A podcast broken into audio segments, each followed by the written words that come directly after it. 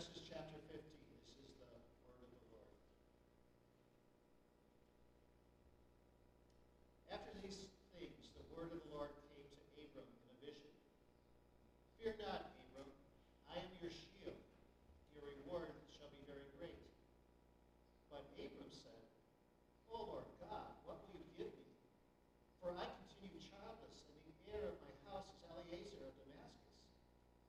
And Abram said, Behold, you give me no offspring, and a member of my household will be my heir. And behold, the word of the Lord came to him, This man shall not be your heir. Your own very own son shall be your heir. And he brought him outside and said, Look toward heaven and number the stars, if you are able to number them. Then he said to them, So shall your offspring be. And he believed the Lord, he said to him, I am the Lord who brought you out of Ur of the Chaldees to give you this land to possess. But he said, O Lord God, how am I to know that I shall possess it?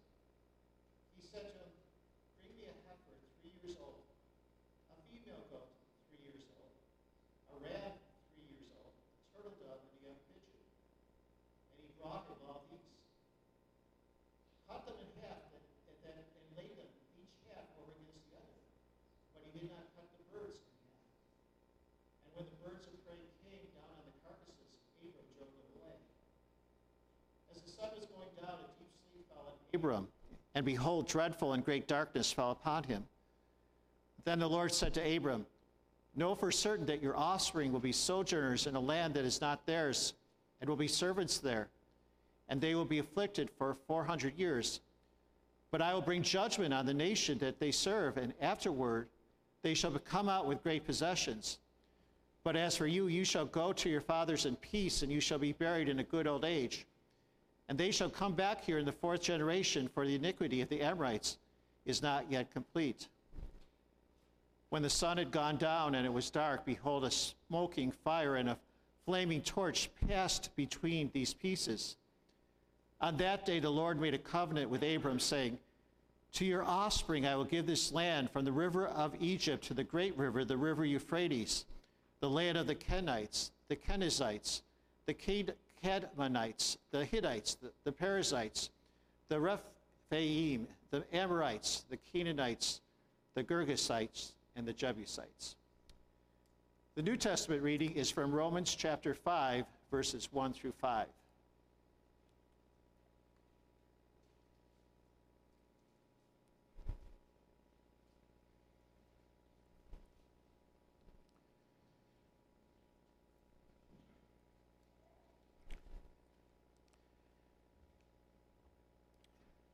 Paul, speaking to the Romans, says this in Romans 5, verses 1 through 5.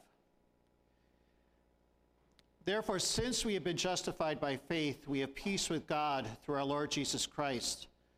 Through him we have also obtained access by faith into this grace in which we stand, and we rejoice in hope of the glory of God. Not only that, but we rejoice in our sufferings, knowing that suffering produces endurance, and endurance produces character, and character produces hope. And hope does not put us to shame, because God's love has been poured into our hearts through the Holy Spirit who has been given to us. It's a great privilege to be with you here this morning. Recently, I've been going through the Confessions of Augustine again, and I am just thinking about how he looks at life, his various experiences, that he looks at that through the perspective of God, the triune God, and how God has been working throughout all his life. And I think of that in terms of my experience, as Pastor or Elder David has mentioned, in terms of the OPC, and I think of ministers that have affected me when I was a young man, and they remarkably end up either OPC or PCA.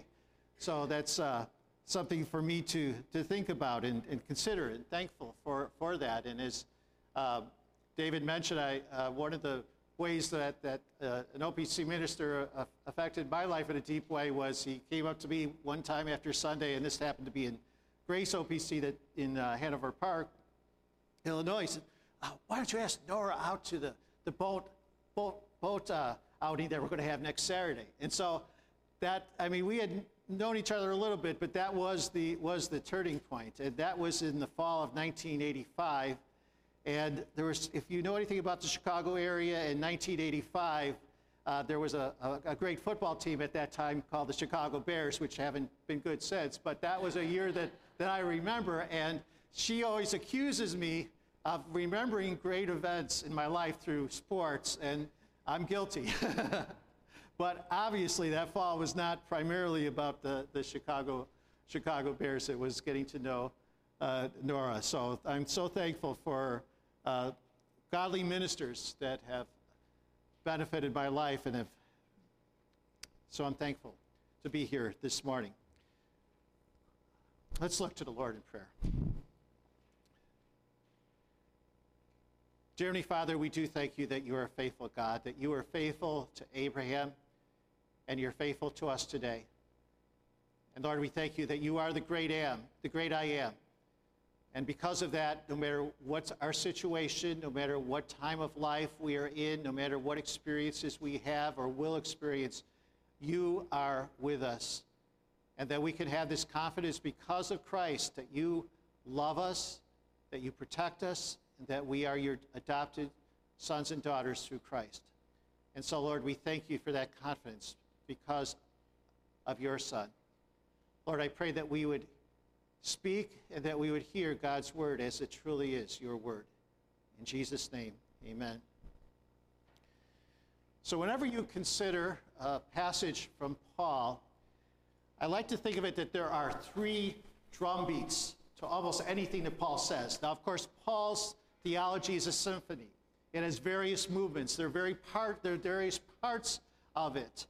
But there are three drumbeats that are very consistent in Paul's writing, and that first drumbeat is what we are in Christ, who we are as God's people, that we are justified, that we're redeemed, that we're reconciled to God. And that certainly looks back to what Christ has done for us. But there's also a second drumbeat, and that's our future hope that we have in Christ, that when he comes back, there will be a new creation, that our bodies will be raised, and that we'll be part of the new heavens and new earth. So there's that one drumbeat related to what we have in Christ, related to Christ's death, burial, and resurrection. And that second drumbeat about what we look forward to when we will be part of that new heavens and new earth. And there's this third drumbeat. How do we live in between? And I think this is something that John Calvin was very great in helping us understand as you look through the institutes, or if you consider what Gerhardus Voss says in his Pauline eschatology, that yes, we are in Christ and have great blessings, and yes, we look forward to what God is for us in Christ, but we still live here, don't we? So the question I'd like us to consider is, how can we be sure that God will keep us in faith? A few years ago, we took a cross-country trip with my sister and Nora and I to Nate and Gina's wedding in Pennsylvania, which I hard to believe that it was actually now close to 4 years ago. But my sister and I were reminiscing about our dad, how he would drive the interstate highways.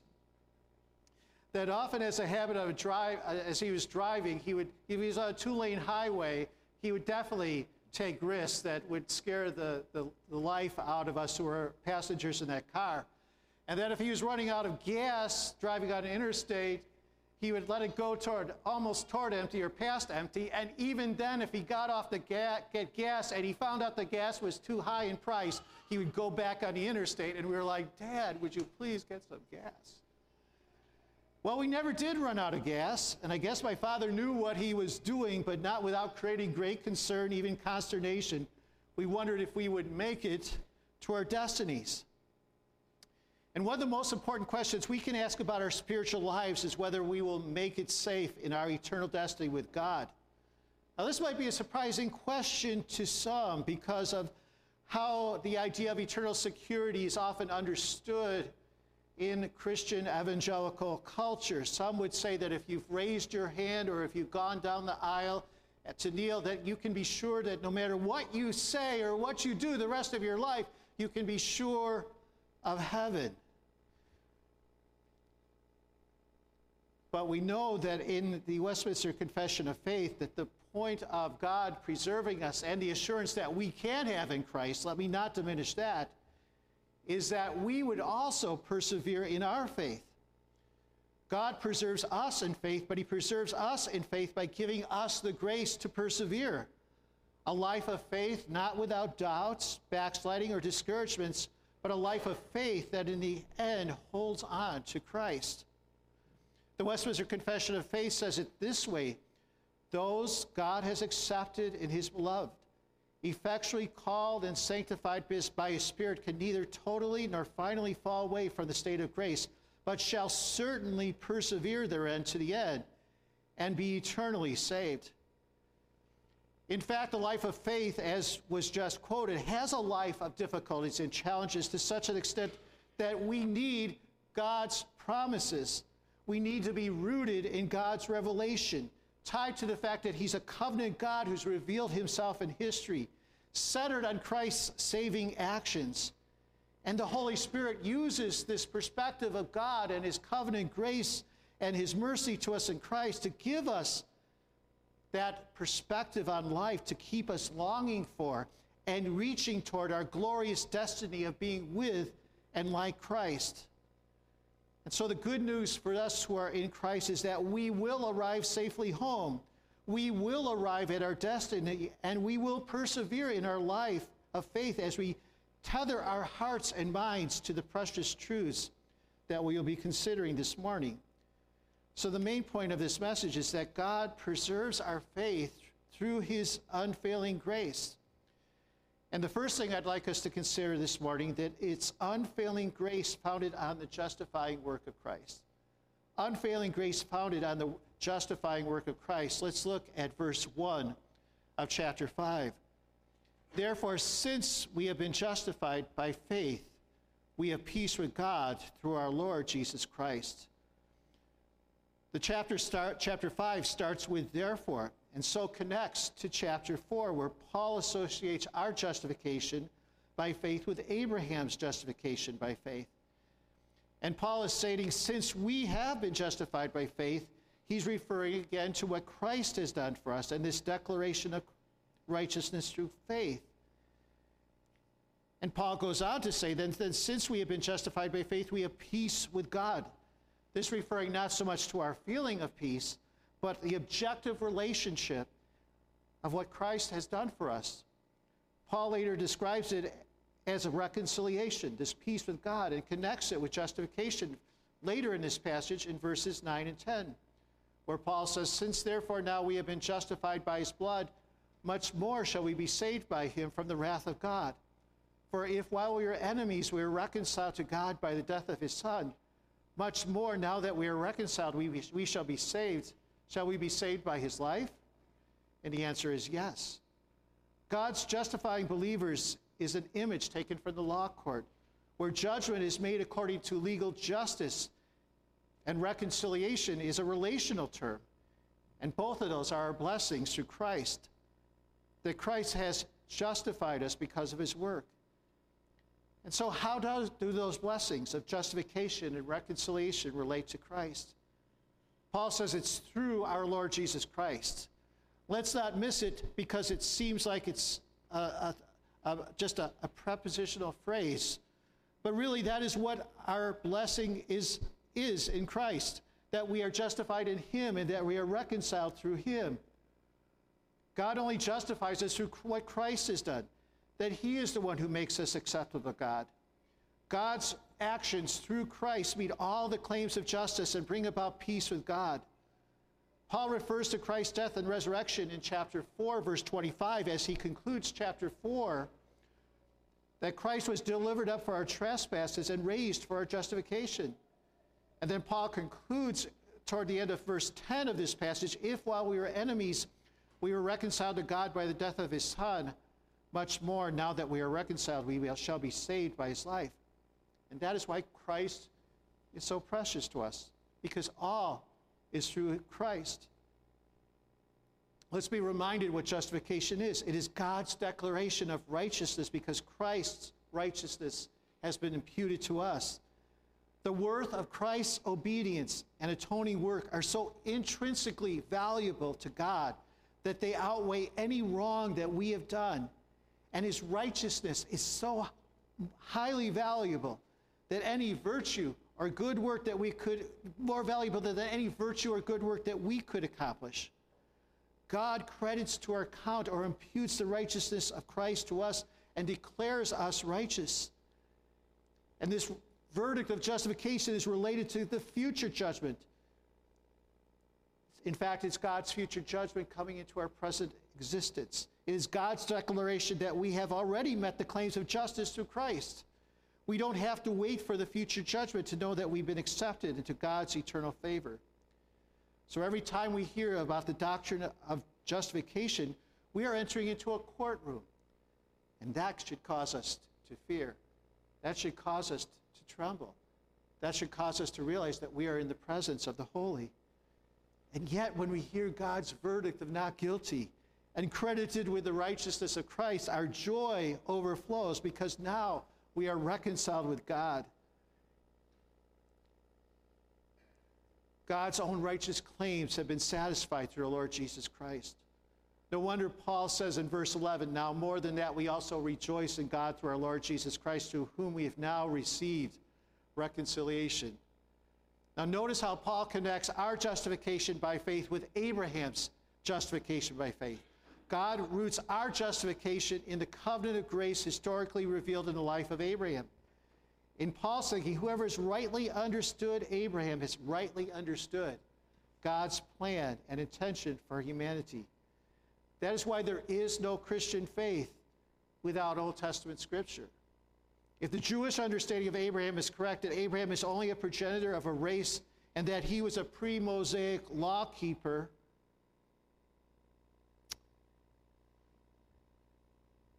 then Judaism is the true faith. And a Gentile must become a law-keeping Jew to be in the covenant. But Paul proves that something greater is happening in Abraham. God's promise to Abraham was that all the nations would be blessed through Abraham's seed. And Paul proves that Abraham was justified by faith, Genesis 15, before he instituted circumcision for Abraham in Genesis 17.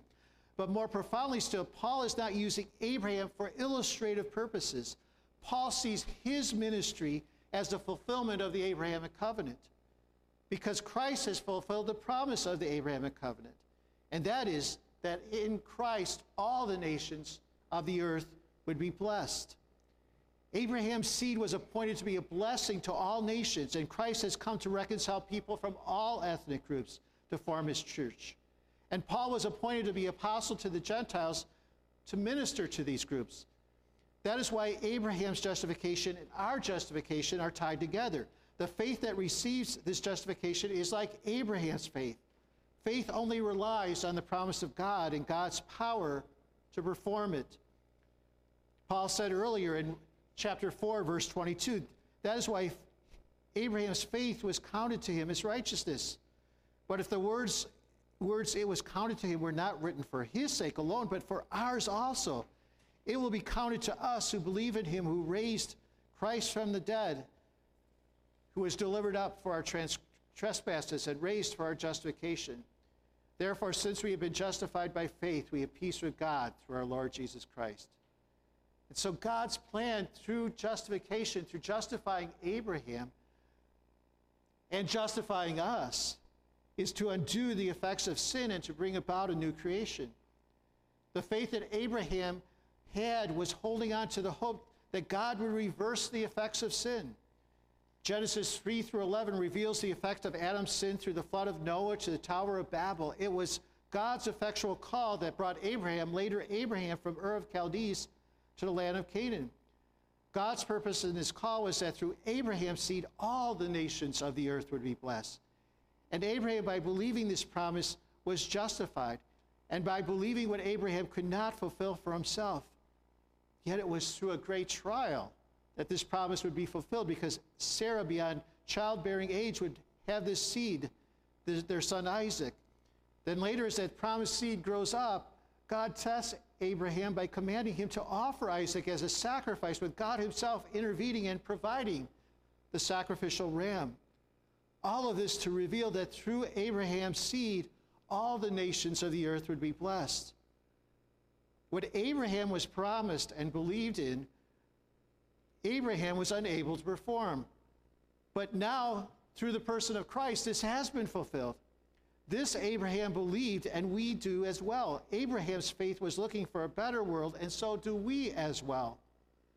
Only God could bring about a new creation. Only God can bring blessing to the nations. Only God would send his son, could send his son into the world as the promised seed. And only God could justify fallen, sinful human beings apart from anything they could do, and only through God's action in his eternal son. That is why our understanding of the relationship of faith to justification is rooted in God's covenant history. That as God made a covenant with Abraham, God has made a covenant with us in Christ. A covenant that was made by the same grace, purpose, power, hope, and the same object of faith, Jesus Christ. And so we see how important the ministry of the gospel is, because through the gospel we are justified, through belief in that gospel we are justified, but through faith in that gospel, God has also given us a mission to be a blessing to the nations, because the only source of blessing to the nations and to the peoples and to the neighbors around us is the fact that God has justified us by faith. And so the greatest blessing that we can give to any person is to tell them about how to be made right with God through Jesus Christ. Some questions for us to consider on this point is, have you been justified by Christ? Do you trust only God's mercy through what Christ has done? Are you reconciled with God? Do you believe that God's wrath and love have been reconciled? Do you have peace with God? Do you believe that what Christ has done for you, you could not do for yourself?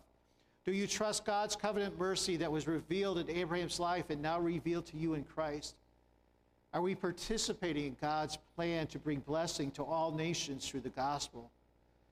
Psalm 85:10 says this, that steadfast love and faithfulness meet, righteousness and peace have kissed each other. And so we see here that God preserves us through his unfailing grace, the grace of the fact that we are justified. That brings us to the second point, that unfailing grace is propelling us to future glory. That is the second beat, the first beat, that we are justified, the second beat, that we have this hope. Paul again emphasizes through Christ. Notice, he says we have peace with God through our Lord Jesus Christ, and through him we have also obtained access by faith. The same need that we have to be right with God through Christ is the same need to enjoy the benefits that Christ has purchased. The same Christ who purchased us leads us to enjoy God forever. All our interactions with God in grace from now to eternity is only through Christ. John Murray, in his commentary on this, says, our dependence upon the mediation of Christ is never suspended. That means it's never stopped. And he goes on to say all our blessings, spiritual blessings, are in Christ, and that we never go beyond Christ's mediatorial ministry for us. So Paul says we have obtained access by faith, as the ESV says, or the NASB 95 says, we have obtained our introduction by faith. The term access refers to our ability to approach God in prayer. It's a temple type of imagery where there was the Holy of Holies, which only the priest could go in once a year, but we can enter to the Holy of Holies anytime, because of Christ, through prayer.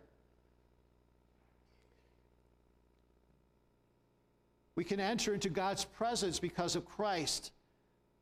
The set term, introduction by faith, refers to the action of God in Christ, calling us to faith. Just as God intervened in history in the incarnation of Christ, God has intervened in our history to enable us to realize our need of and embrace Christ in faith.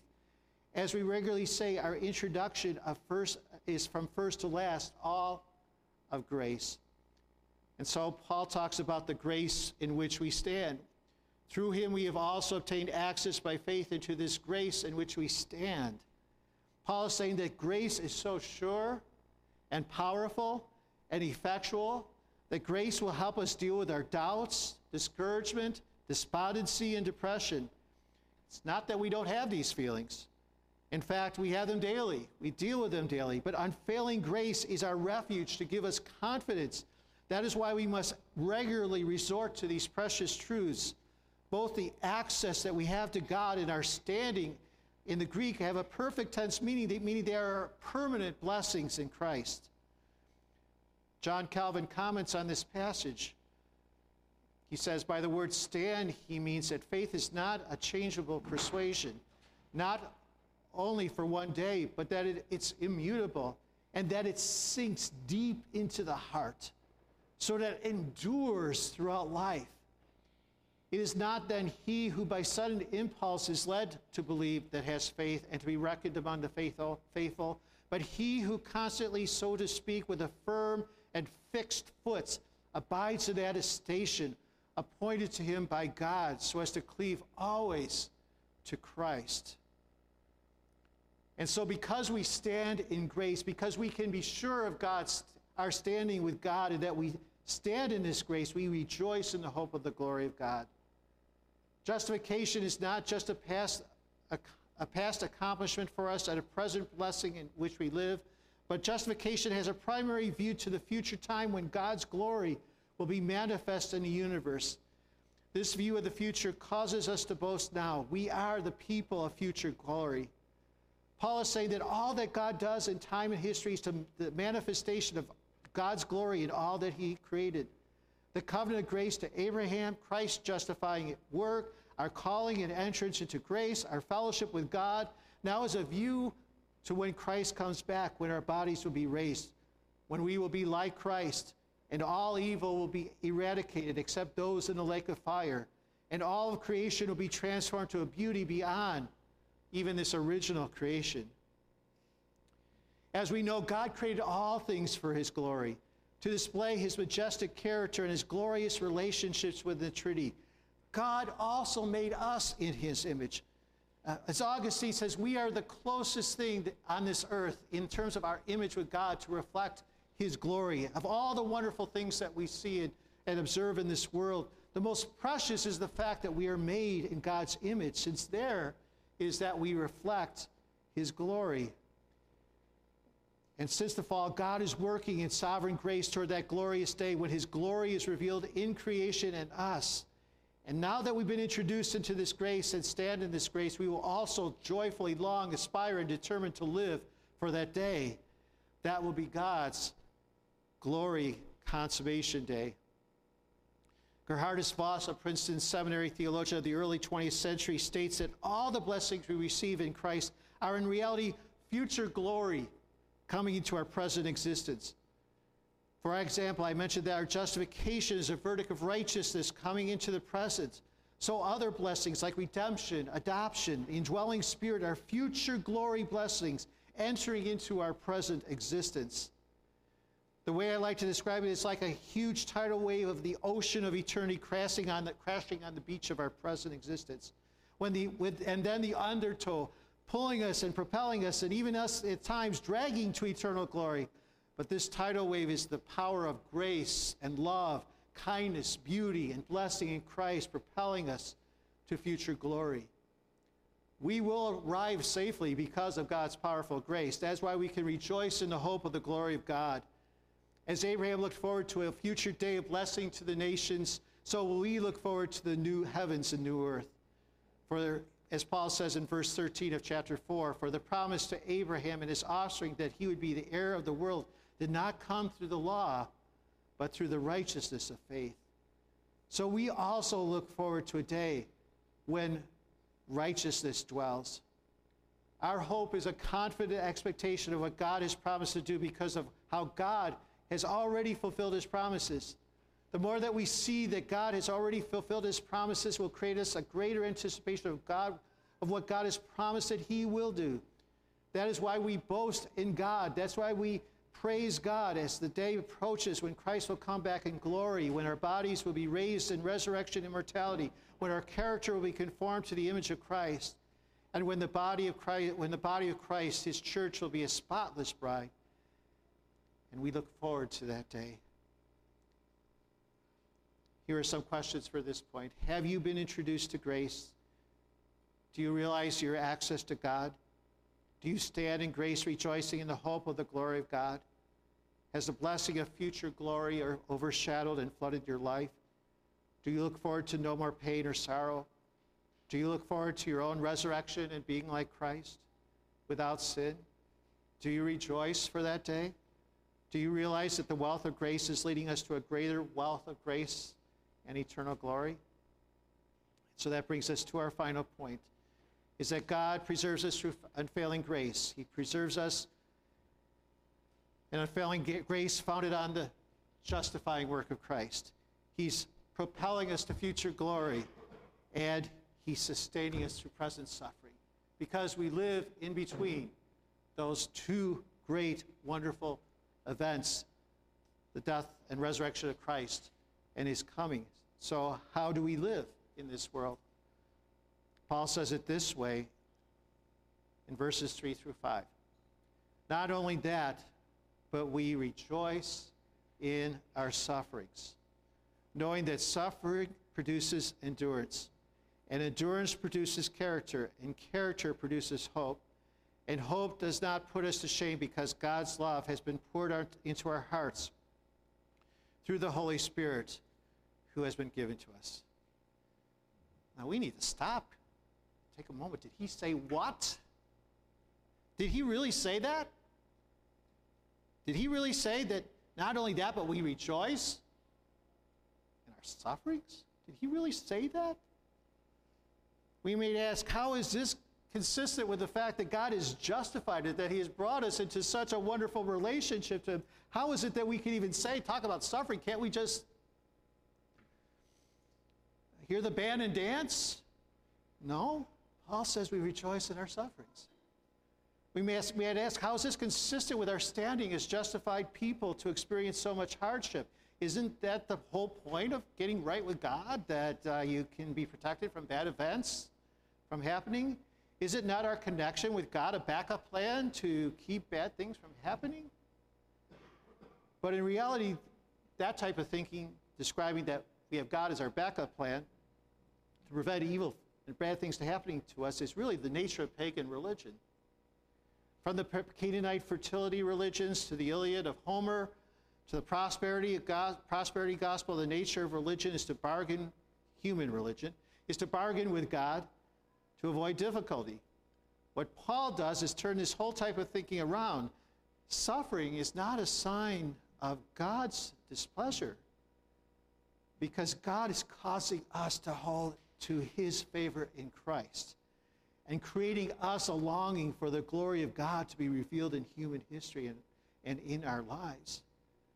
Because suffering does for us what nothing else can do, knowing that suffering produces endurance.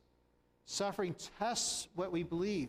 Suffering does make us doubt God's love and protection. It does. But as we press deeper into the truth that God has justified us, that we have a standing in grace, and we rejoice in the hope of glory of God that God has promised, our faith grows stronger.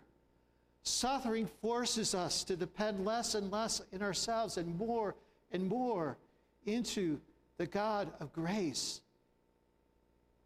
God is interested in a faith that endures. Jesus said in Matthew 24:14, but the one who endures to the end will be saved. And I personally believe that we need to emphasize the importance for us to need to persevere in our faith, especially as we go through suffering and difficulty. So often we ask the question, have we believed? And that's an important question. There should be, it's a blessing when we know when we trusted Christ. For many of us, we may not know when we first trusted Christ, but it is a blessing to know that there was a time in our life when we came to know Christ. And it's certainly a blessing to say, we believe today, that that's why we are here as God's people, that we say we do believe in God the Father, maker of heaven and earth, and in his Son, Jesus Christ. It's important that we know that we have believed. We know that, and it's important to us to know that we believe today, but the question is, will we believe in the future? Will we believe 10, 15, 20, 5 years from now? And because, as Calvin said, faith is not just like this temporary reaction to something that's moving us at the moment, but it's something that is deep in our soul, where we say, it is God who's justified us. It is God who's made us right. It's God's promises that matter. And as we come to that issue that we are dealing in our society, in the Christian world, about deconversion, in a way, it's not surprising. It's not surprising. I'm not making up any apocalyptic statement. I'm just saying the darkness seems to be getting darker in some ways. Maybe I'm just getting old, but it just seems that way. And then we have a Christian faith that says it really just what matters is you've had this one-time experience. And then we have well, I could go on, but talking about like big name Christianity, where you associate yourself with a movement and a name. I probably went going a little bit too far there. But if you associate yourself with a cultural type of Christianity where something's happening, even if we say it's not off the charts, but just whenever we associate ourselves with a cultural movement, but don't have a deep faith in Jesus Christ, that's what you're going to have. You're going to have people who are saying, I once was a Christian. But we need to decide now and this morning that will we be a Christian 15 or 20 years now, depending on his grace, making that resolution. Not that we say we can do it, not like Peter who said, oh, I'm never going to deny you. No, that's not what we do. But we say this morning that we trust God's mercy and that by God's grace, I will never outlive my love to Christ. As Bernardo Corvo says in that beautiful, may I never live beyond that love to Christ, because I don't want to live on this life, in this earth, without love for you, Lord Jesus Christ, for what you've done for me. And so we need to start talking about what is our faith for the future, when things happen, even in the Church of Christ, that disappoint us, or when something happens to our lives. Will we still say, though he slay me, and I know, please forgive me if I say this callously or even flippantly, because I should say that to myself. Even though he slay me, will I trust him? I don't stand here saying that lightly. Though he slay me, will I still trust him? And so endurance produces character as we determine to persevere in our faith. And so character produces hope. When we find less allurement in the world and hold on to God's promises and bring us to the hope of the glory of God, that our hope in God increases. Paul uses hope in two different ways: an objective hope that's found only in Jesus Christ, in his person, in his event. But that hope is a confident, in our hearts, a confident expectation as we travel through life. This is the second type of hope Paul's addressing, is we become a confident awareness of what God has prepared us in the new creation. It's interesting to note that the credit for progress and sanctification in these verses goes to suffering, to difficulty, through hardship. John Newton says it this in one of his hymns. I asked the Lord that I might grow in faith and love and every grace, might more of his salvation know and seek more earnestly his face. 'Twas he who taught me thus to pray, and he, I trust, has answered prayer, but is almost in a way as almost drove me to despair. I hope that in some favored hour at once he answered my request, and by his love, constraining power, subdue my sins and give me rest. Instead of this, he has made me feel the hidden evils of my heart, and let the angry powers of hell assault my soul in every part. Yea, more with his hand he seemed intent to aggravate my woe, crossed all fair designs I schemed, cast out my feelings and laid me low. Lord, why is this, I trembly cried, wilt thou pursue thy worm to death? 'Tis in this way, the Lord replied, I answer prayer for grace and faith. These inward trials I employ from self and pride to set thee free, and break thy schemes of earthly joy, that thou mightst seek thy all in me, that thou mightst seek thy all in me. And so Paul says that hope does not put us to shame. That hope, that confidence that God, what God will do through the sufferings and trials, we will not be disappointed with God at the end of history. We will see that all that God has planned for us was good, that it was his perfect design, and we'll be satisfied with all that God is and all that he has decreed because God's love has been poured into our hearts through the Holy Spirit who has been given to us. God preserves, and we will persevere because of God's love that is personally ours, to the depths of our being, constantly and regularly. We live in the same situation as Abraham, forced by circumstances to depend on God, relying on his promise with long waiting. We are tempted by doubt and often making the wrong choice, as Abraham did. But God is faithful. But what an advantage we have that Abraham didn't have. He could only see from afar the Savior that would come. But we know God's love for us, and that while we are sinners, Christ died for us. Can we rejoice in what God is doing in our circumstances? When we go through the disappointing and cruel trials, are we able to hold on to the fact that God has justified us, reconciled us, and given us access and a standing in grace? Are we able to allow our hope to grow, knowing that in the end God will not disappoint us and we will not be disappointed with God? Are we receiving God's love poured out in our hearts by the Holy Spirit? And what's interesting about this passage is that if we want the outpouring of love that the Holy Spirit gives, it's only intensified in the times of hardship. God promises to preserve our faith through his unfailing grace. We've seen that it's through the justifying work of Christ. It's through propelling us to future glory, and it's grace sustaining us through suffering. Christ is the basis and foundation of our access to God. It is this grace in which we stand that gives us confidence to persevere in our faith. That is why we confidently hope and rejoice in the hope of the glory of God. This purpose, goal, and end result of salvation history, and why God has justified us. Because God will be glorified in his creation. God's glory will be revealed in our resurrection body. God's glory will be revealed in our character being conformed to the image of Christ. God's glory will be revealed when harm and evil that humans practice against one another will be eradicated. Satan will no longer deceive, and Christ himself will come in glory, and we will be one family, one community in Christ. Do you long for that day? Do you rejoice because God has justified you and given you the grace to stand, and that you will see that day and see Christ as he is? Despite the sorrow and suffering and disappointment we experience, we can rejoice in what God is doing. He is making us dependent on his grace through our trials. He's preparing us for that glorious day. And through those trials, he's making us look forward more to what he will do when there will be no more tears, no more sorrows.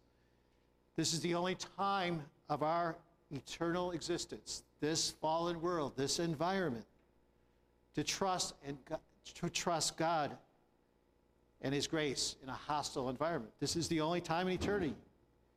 We will not be disappointed in the end. God's love is sustaining, and Christ's death is sufficient for now and eternity. God has demonstrated his love for us in Christ. That is why we rejoice in God, through whom we received the reconciliation. There will never be lacking of an opportunity now and eternity to boast and rejoice and treasure our God who has reconciled us through Jesus Christ. Let's look into the Lord in prayer.